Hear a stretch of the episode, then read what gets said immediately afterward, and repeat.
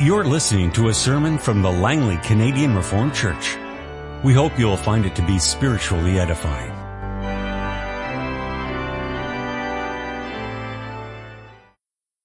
Let's open our Bibles to the scripture reading this afternoon. Exodus 12 verses 17 to 28. Celebrate the feast of unleavened bread, because it was on this very day that I brought your divisions out of Egypt. Celebrate this day as a lasting ordinance for the generations to come. In the first month you're to eat bread made without yeast, from the evening of the fourteenth day until the evening of the twenty-first day. For seven days no yeast is to be found in your houses. And whoever eats anything with yeast in it must be cut off from the community of Israel whether he is an alien or native born. Eat nothing made with yeast. Wherever you live, you must eat unleavened bread. And Moses summoned all the elders of Israel and said to them, Go at once and select the animals for your families and slaughter the Passover lamb. Take a bunch of hyssop, dip it into the blood in the basin, and put some of the blood on the top and on both sides of the doorframe. Not one of you shall go out the door of his house until morning.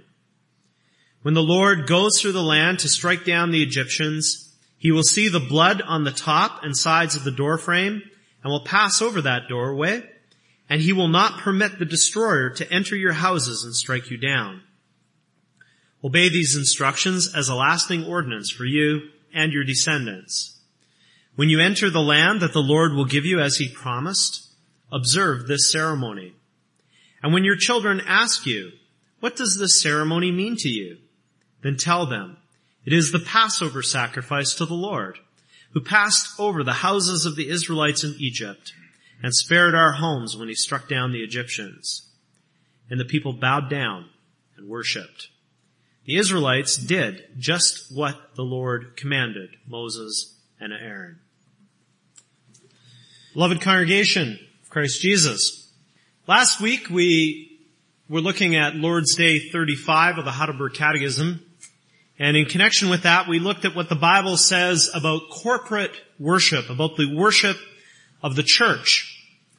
Well, today we're going to continue looking at worship, building on Lord's Day 35, but this time at what we call family worship or family devotions. And this connects as well with our home visit theme this year, which as I mentioned last time is improving worship in our homes. And since we realize that not everybody has a family with which to do worship in their home, next week we'll conclude this mini series of instructional sermons with something that applies to all of us, every single one, our individual worship or devotions. That brings me to something I need to do right at the beginning, and that's convince those of you without families that what we're going to do here this afternoon is still worthy of your attention. I can imagine that some of you are thinking, I'm single. I'm probably never getting married. Why should I be interested in family worship? Or perhaps some of you are thinking, I'm widowed. My children are all grown up. Family worship? It's not relevant for me. Well, loved ones, if you are single and, and not yet married, perhaps someday you will be. One never knows. And when you are, then this teaching may be beneficial for you. And if you're one of the older members of the church, probably you have children or grandchildren that can be encouraged in the practice of family worship. And so a case can be made that this is relevant indeed for the entire congregation and not just for those of us who have families and young children. And even if you're convinced that it is irrelevant, can we indulge your patience for this afternoon? Because there are many families in our congregation. And as we're going to see, this is an important subject for them and for their children. Let me take you back a few years to 1997. In 1997, a small group of people prepared a report. The report was titled, The Role of Faith in the Lives of Young People in the Canadian Reformed Churches in the Fraser Valley. Perhaps some of you remember this. From what I understand, this was an enlightening project for our community. 312 young people were surveyed about their faith in connection with three things. Home, school, and church. And one of the interesting points, the points that I found interesting anyway, was what that report revealed about the home front. Over 90% of the students claimed that their families read the Bible together every single day. 90%. And many of them, when asked what they would do similar to their own parents, they replied that they would definitely do devotions, they would do family Bible reading, and they would do prayer. Now undoubtedly, some of the students who answered those questions are sitting here among us now. And they have their own families and their, their own children. So let me ask you, where are we today? Ten years later. If we were to do a survey today, would we find that 90% of families still read the Bible together every day? Have the students who claim that they would do exactly the same as their parents on this count, have they followed through? Whatever the case may be, it's a good time for us to review where we're at with our family worship. This afternoon I want to encourage those whose family worship is minimal or perhaps even non-existent to begin this practice and to make it a regular feature of their home life. And where it is regularly practiced, I want to encourage you to continue. Keep it up. And where possible, to improve. And then there are also those among us who are newly married or are planning to get married in the near future. I want to encourage you as a couple to commit yourselves to this practice. Well, let's begin with the biblical basis for family worship. And it's true that there is no direct and explicit command in the Bible for the members of a family to gather together regularly for worship. However, in the best of times, God's people have always practiced this, and we can see that in the scriptures as well. It can be argued that the Bible actually takes it for granted that families are going to do this. And so no direct command about this subject should really be necessary. Having said that, the Bible does have a lot to say about families and their worship. If we begin at the beginning, always a good place to begin, the very first worship that we read about in the Bible is family worship. Adam and Eve would have worshiped God together with their children.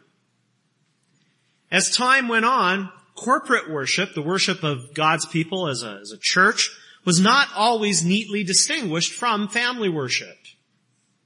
After all, the people of God in the Old Testament were not only spiritually a family, they were also physically a family. They were all related to one another, even though as time went on, became more and more distant in some cases. However, by the time of Moses, the people of Israel had grown into a nation. Still, God had his eye on individual families, especially when it came to worship. You can see that in what we read from Exodus 12 about the Passover. The Passover, or the Feast of Unleavened Bread, as it was also called, was a family institution. It was an example of what we can call family religion. At the Passover, the children were to ask about the meaning of the ceremony, and then the explanation would come. Now the Passover only took place once per year, but there are other passages in the Old Testament which show that family instruction in the faith was to be a regular item in the life of Israel. I invite you to open your Bible with me to Deuteronomy 6 and we'll read verses 4 to 7. Hear, O Israel, the Lord our God, the Lord is one. Love the Lord your God with all your heart and with all your soul and with all your strength. These commandments that I give you today are to be upon your hearts. Impress them on your children. Talk about them when you sit at home and when you walk along the road, when you lie down and when you get up. Of course, this is a, a familiar passage. Should be anyway, because we often hear it after the reading of the law. Notice here that family instruction was commanded by God. Israelites were to impress God's word on their children. They were to do this regularly. It says when you lie down and when you get up. That's been understood by both Jews and Christians not to refer to doing family worship in bed, but to morning and evening family worship. And it doesn't matter where the family is, when you sit down, and when you walk along the road. We would say when you're at home and when you're on holidays. Every day and everywhere, God wanted His people to be teaching their children. Now somebody might say, but that was the Old Testament. This is Old Testament law. Well, if somebody would say that, then I would ask, is there any indication that things have changed on this score in the New Testament. In fact, as we'll, we'll see in a moment, the New Testament actually reinforces what we read here in Deuteronomy. Now let's turn to another passage, Psalm 78. And we'll read the first eight verses. It Has a title, a maskil of Asaph. O my people, hear my teaching. Listen to the words of my mouth. I will open my mouth in parables. I will utter, utter hidden things, things from of old, what we have heard and known, what our fathers have told us. We will not hide them from their children. We will tell the next generation the praiseworthy deeds of the Lord, His power, and the wonders He has done. He decreed statutes for Jacob and established the law in Israel, which He commanded our forefathers to teach their children so the next generation would know them, even the children yet to be born, and they in turn would tell their children. Then they would put their trust in God and would not forget his deeds, but would keep his commands. They would not be like their forefathers, a stubborn and rebellious generation, whose hearts were not loyal to God, whose spirits were not faithful to him. What we find here is a compelling poetic lesson on what we can call generational responsibility. In verse 3, we discover that previous generations have, in fact, faithfully passed on the faith. Asaph knows about God. Someone taught him. His father. The fathers in Israel have told their sons and daughters about what God has done, about His power and His might. Then in verse 4, Asaph and the people of God, they declare their commitment to do likewise. We will not hide them from their children. They're not going to hide what God has done, but rather declare it and teach it. And what is going to be the result of this teaching, according to Psalm 78? Our translation says, we will tell the next generation the praiseworthy deeds of the Lord. Literally it says the deeds of the praises of Yahweh. When we consider what God has done, the natural outcome, as we reflect on what a great and awesome God we have, and His great and wonderful salvation, the natural outcome is going to be rejoicing and singing. Praises for God in prayer and song. Verse 5 reminds us that God commanded fathers in the Old Testament to do this sort of thing. Why? Verse 6, so the next generation would know them. Know them and pass the faith on to generations that haven't even been born yet. Family worship was to be a key component of the transmission of the faith, the passing on of the faith through the generations. Verse 7, then they would put their trust in God. Family worship is a key part in leading our children to faith in God, to believing in His promises, and most importantly of all, believing in the fulfillment of those promises in Jesus Christ. And then also, that they would not forget His deeds, but would keep His commands.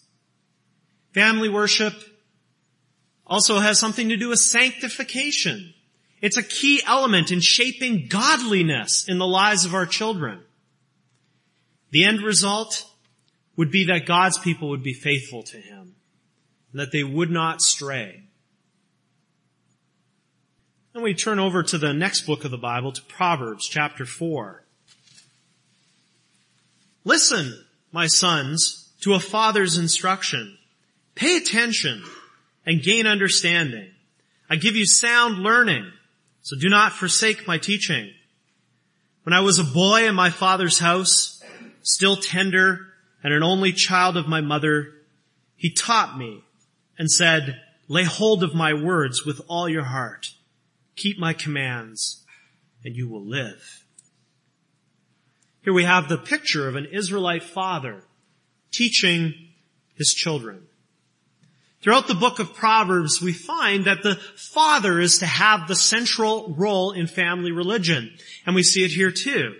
The picture here is of a father patiently giving sound teaching or even doctrine to his sons. But elsewhere in the book of Proverbs, we do see the mother as well. Proverbs 1 verse 8 Listen, my son, to your father's instruction and do not forsake your mother's teaching. Both parents are indeed involved in nurturing their children in godliness. However, it is true that the Bible in the, in the Old and New Testament places the emphasis on the role of the father. And sometimes the instruction that a, a father gives to his children will have an element of admonition or discipline we see that in passages like Proverbs 13 verse 1. A wise son heeds his father's instruction, but a mocker does not listen to rebuke. 15 verse 5. A fool spurns his father's discipline, but whoever heeds correction shows prudence. Now it's true that these passages are very broad and they don't necessarily speak about some kind of formal family worship. But they do give us some general principles regarding the roles of the members of the family. And we can take those general principles and we can apply them to family worship. The children are to receive instruction. They're the ones who are going to be taught and led. The father is to be the main figure in giving that instruction. And the mother is there too. She's also involved. She's in a supporting role. At appropriate moments, she also gives instruction and she supports and she reinforces what her husband teaches. Turning to the New Testament, we find that what we learn from the Old Testament is indeed reinforced. Ephesians 6 verse 4, Fathers, do not exasperate your children. Instead, Bring them up in the training and instruction of the Lord. Notice first of all, and in line with what we were looking at from the Old Testament, Paul puts this responsibility on the father. Fathers are to bring up their children in the training and instruction of the Lord. Fathers are not to exasperate their children, or more literally, to provoke their children to wrath. Well, how, how might they do that? How might they provoke their children to wrath? Well, the Old Testament background of the word that's used there is telling. In the Greek translation of the Old Testament, the Septuagint, that word is used quite often for provoking someone to anger with unrighteous behavior. If a child sees a parent who says one thing but then blatantly and unrepentantly does another, what's going to happen? Most normal children will become angry at the hypocrisy that they're witnessing. So Paul is saying, you fathers, strive to have your deeds match your words. Otherwise, what will happen is your children will become bitter and they'll become angry. And worst of all, they may even leave the faith altogether. Instead, Paul says fathers are to bring up their children in the training and instruction or admonition of the Lord. Bring them up. That means to nourish and to nurture. It's the same word that's used in the previous chapter with regards to how husbands are to relate to their wives. Husbands nourish and they nurture their wives. And fathers nourish and nurture their children. This means that there's an intimate and direct relationship. Fathers are to be like shepherds for their children, leading their children to the pastures of God's Word, those green pastures where they can grow and mature in grace and knowledge. According to Paul, this nurturing takes place through two means. Here in Ephesians 6 verse 4. The first is through training. Training. Disciplined and structured instruction. There's regularity. There's a set format. For instance, a planned means of going through the Bible or following the teachings of the Bible with a catechism. The kind of instruction commanded here is not all over the place, but it's focused and it's well thought out. The Christian father, he takes care that his children are instructed properly in the faith. That's the first means, training. The second is instruction. You could also say admonition or warning. All those are legitimate translations of that word. The devil, the world, and our own flesh, they don't stop attacking us. And the Christian father has to be diligent to warn his children about these enemies to warn his children about the tactics and strategies that the enemy uses. And his primary tool in giving these warnings and admonitions, this instruction, is going to be the Word of God. Same word for instruction is also used in 1 Corinthians 10 verse 11. Paul is writing there about the people of Israel in the Old Testament and their experiences in the desert. And then in verse 11 he writes, these happened to them as examples and were written down as warnings for us on whom the fulfillment of the ages has come. 1 Corinthians 10, 11. In other words, we use the Bible to instruct and to warn and to admonish our children in the way of faith.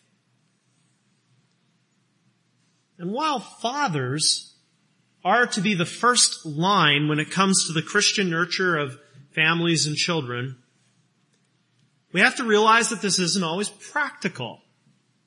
Not always realistic. In our day we, sad, we see broken families. Even sadder, it takes place even in the church. However, this is nothing new. In Paul's day too, there were families that didn't have Christian fathers or even didn't have fathers at all. Take Timothy, for instance. We learn from 2 Timothy 1 that Timothy had a Christian mother and a Christian grandmother. Eunice was his mother's name. Lois was his grandmother. But we read nothing about a father or a grandfather. But in 2 Timothy 3, we, we do indeed find that Timothy was raised in the Christian faith. From the time he was a, a toddler or even younger. Well, who raised him in the Christian faith? Who nurtured him? Well, we can assume that it was his mother and his grandmother. Christian women who did what they had to do. And that demonstrates that there can be flexibility in how our family worship is arranged, especially when we're dealing with exceptional circumstances. To be clear, the norm is for a father to be the leader. That's the way it should be. But in abnormal or exceptional situations, a mother may have to take the lead out of necessity.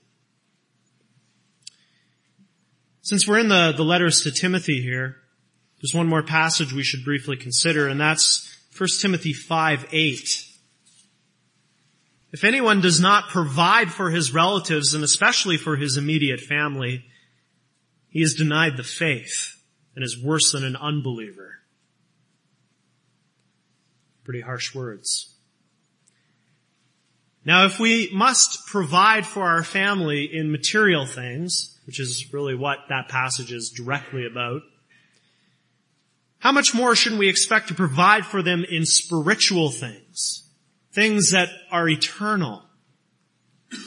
We're called by God to provide food for our families.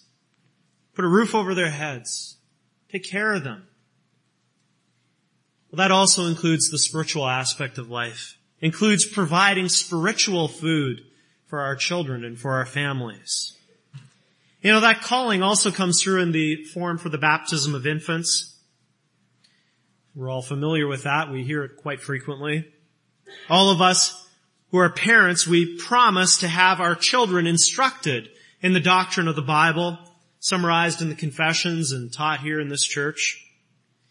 And one of the ways we keep that promise, not the only way, but one of the ways that we keep that promise is by being committed to a time of regular family worship. Now perhaps you find none of this, as we've been going through these Bible passages, you find none of that convincing. Let me try to persuade you then from wisdom. Is it wise to neglect the spiritual nurture of your children? To just let them find their own way? The book of Proverbs would tell us otherwise. Let me try to persuade you from love. Do you love your children? Do you want them to grow to be godly Christian men and women? Do you want them to taste the sweetness of eternal communion with God through faith in Christ? Don't those things compel you to regular daily family worship? Wise parents who really love their children will not neglect this practice, but they will find every way possible to do family worship. So now we've surveyed what the Bible teaches about our topic. And what I want to do now is look at some of the practical aspects of family worship. First off, the elements. What are the parts of family worship? What should we be doing? Well, from Psalm 78 and other passages, we've seen that there are three elements that should be in place. Not hard to guess what they are. Prayer, Bible reading, and then connected with that would be instruction. And then also singing. You see, family worship doesn't have to be an imitation of corporate worship, what we do here in church. It's, it's much simpler. Doesn't have to be elaborate. Just focus on those three things. Reading the Bible, and then discussing it and providing instruction from it. Focus on prayer and on singing. And with the singing, let me say that if you've got kids in elementary school, this is a great opportunity to practice their memory work with them every day. As for the, the, the length of family worship, it doesn't have to be long. 10, 15 minutes, it's adequate. And you know, it's better to have a short time of family worship every day than to try and do it once per week and spend two hours on it. Of course, none of this is written in stone, so, so families are free to be flexible according to their circumstances. For instance, maybe you have a family that relishes having long theological discussions that do stretch to two hours, and you want to do that every day. That's fine. The important thing is that family worship is practiced on a regular basis. And with respect to the leadership of family worship, we've already noted that the biblical norm is for the father to be taking the lead. However, the father can delegate certain tasks in family worship. He can ask his children or his wife to read the Bible. He can ask them to pray. Even ask them to lead in singing if he's not a musical sort. Whatever may happen, it always has to be clear that in a normal family situation, the father is the spiritual leader. The father is the head of the household. That's a biblical principle. Doesn't gel well in, in our world today, doesn't fit well with what our world tells us, but the Bible teaches it. And that brings us to the challenges we face with family worship. And the biggest is our enemy, the devil. Satan knows that he has the world. In that area, he doesn't need to put in a lot of effort to try and maintain his control and power. However, the church is one area where he needs to make a focused effort to undermine God's work. And he does that in a number of different ways. One of those is by attacking the stability and the integrity of our families. The enemy uses various strategies and tactics to destroy our families and by so doing to destroy the church. And we can't expect to have a healthy church life if our families are experiencing spiritual disintegration, if they're falling apart. Faithful, God-glorifying churches are built with the bricks and mortar of faithful, God-glorifying families. And probably the biggest thing that Satan uses to chip away at the stability and integrity of our families is busyness. The busyness of our day and the way that time so easily escapes us. Now that can happen in all of our families. But those families where both parents are working out of the home need to be especially careful on this count.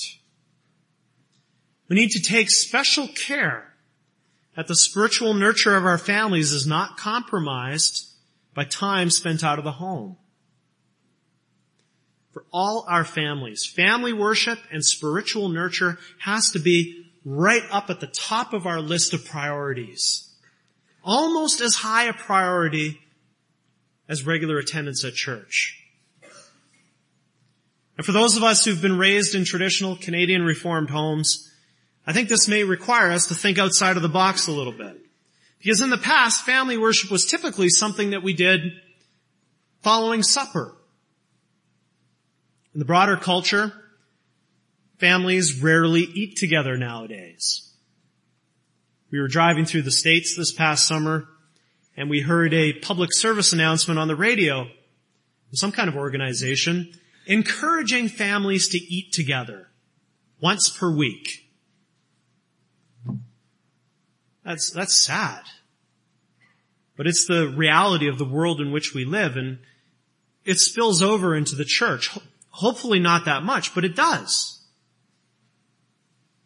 There's no biblical command or principle indicating that families must eat together. However, we do find family worship in the Bible. And so if it's difficult for your family to eat together, doesn't necessarily mean that family worship has to be abandoned. Rather, if we're serious about it, we have to be creative. Why not do family worship in the morning before everyone leaves? Or maybe do it in the evening when everyone is home again. Brothers and sisters, where there's a will, there's a way.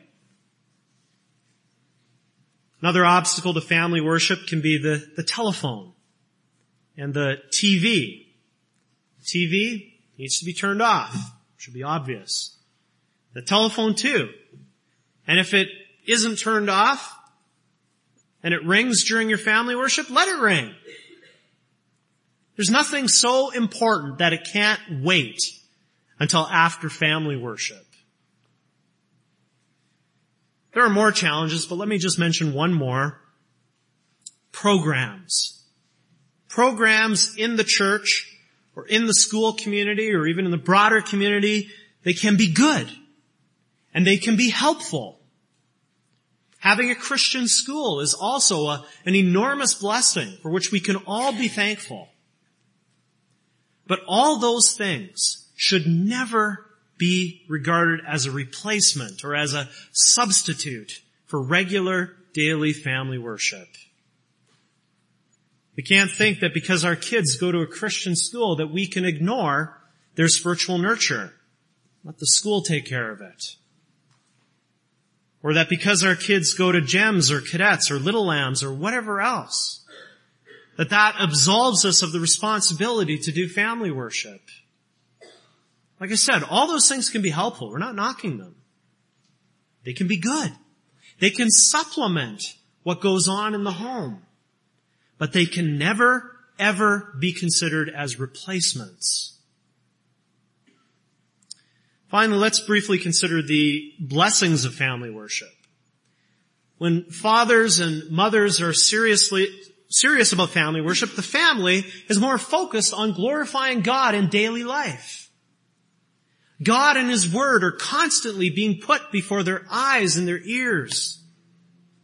And more than that, most importantly of all, Christ is constantly being revealed through the instruction given in His Word.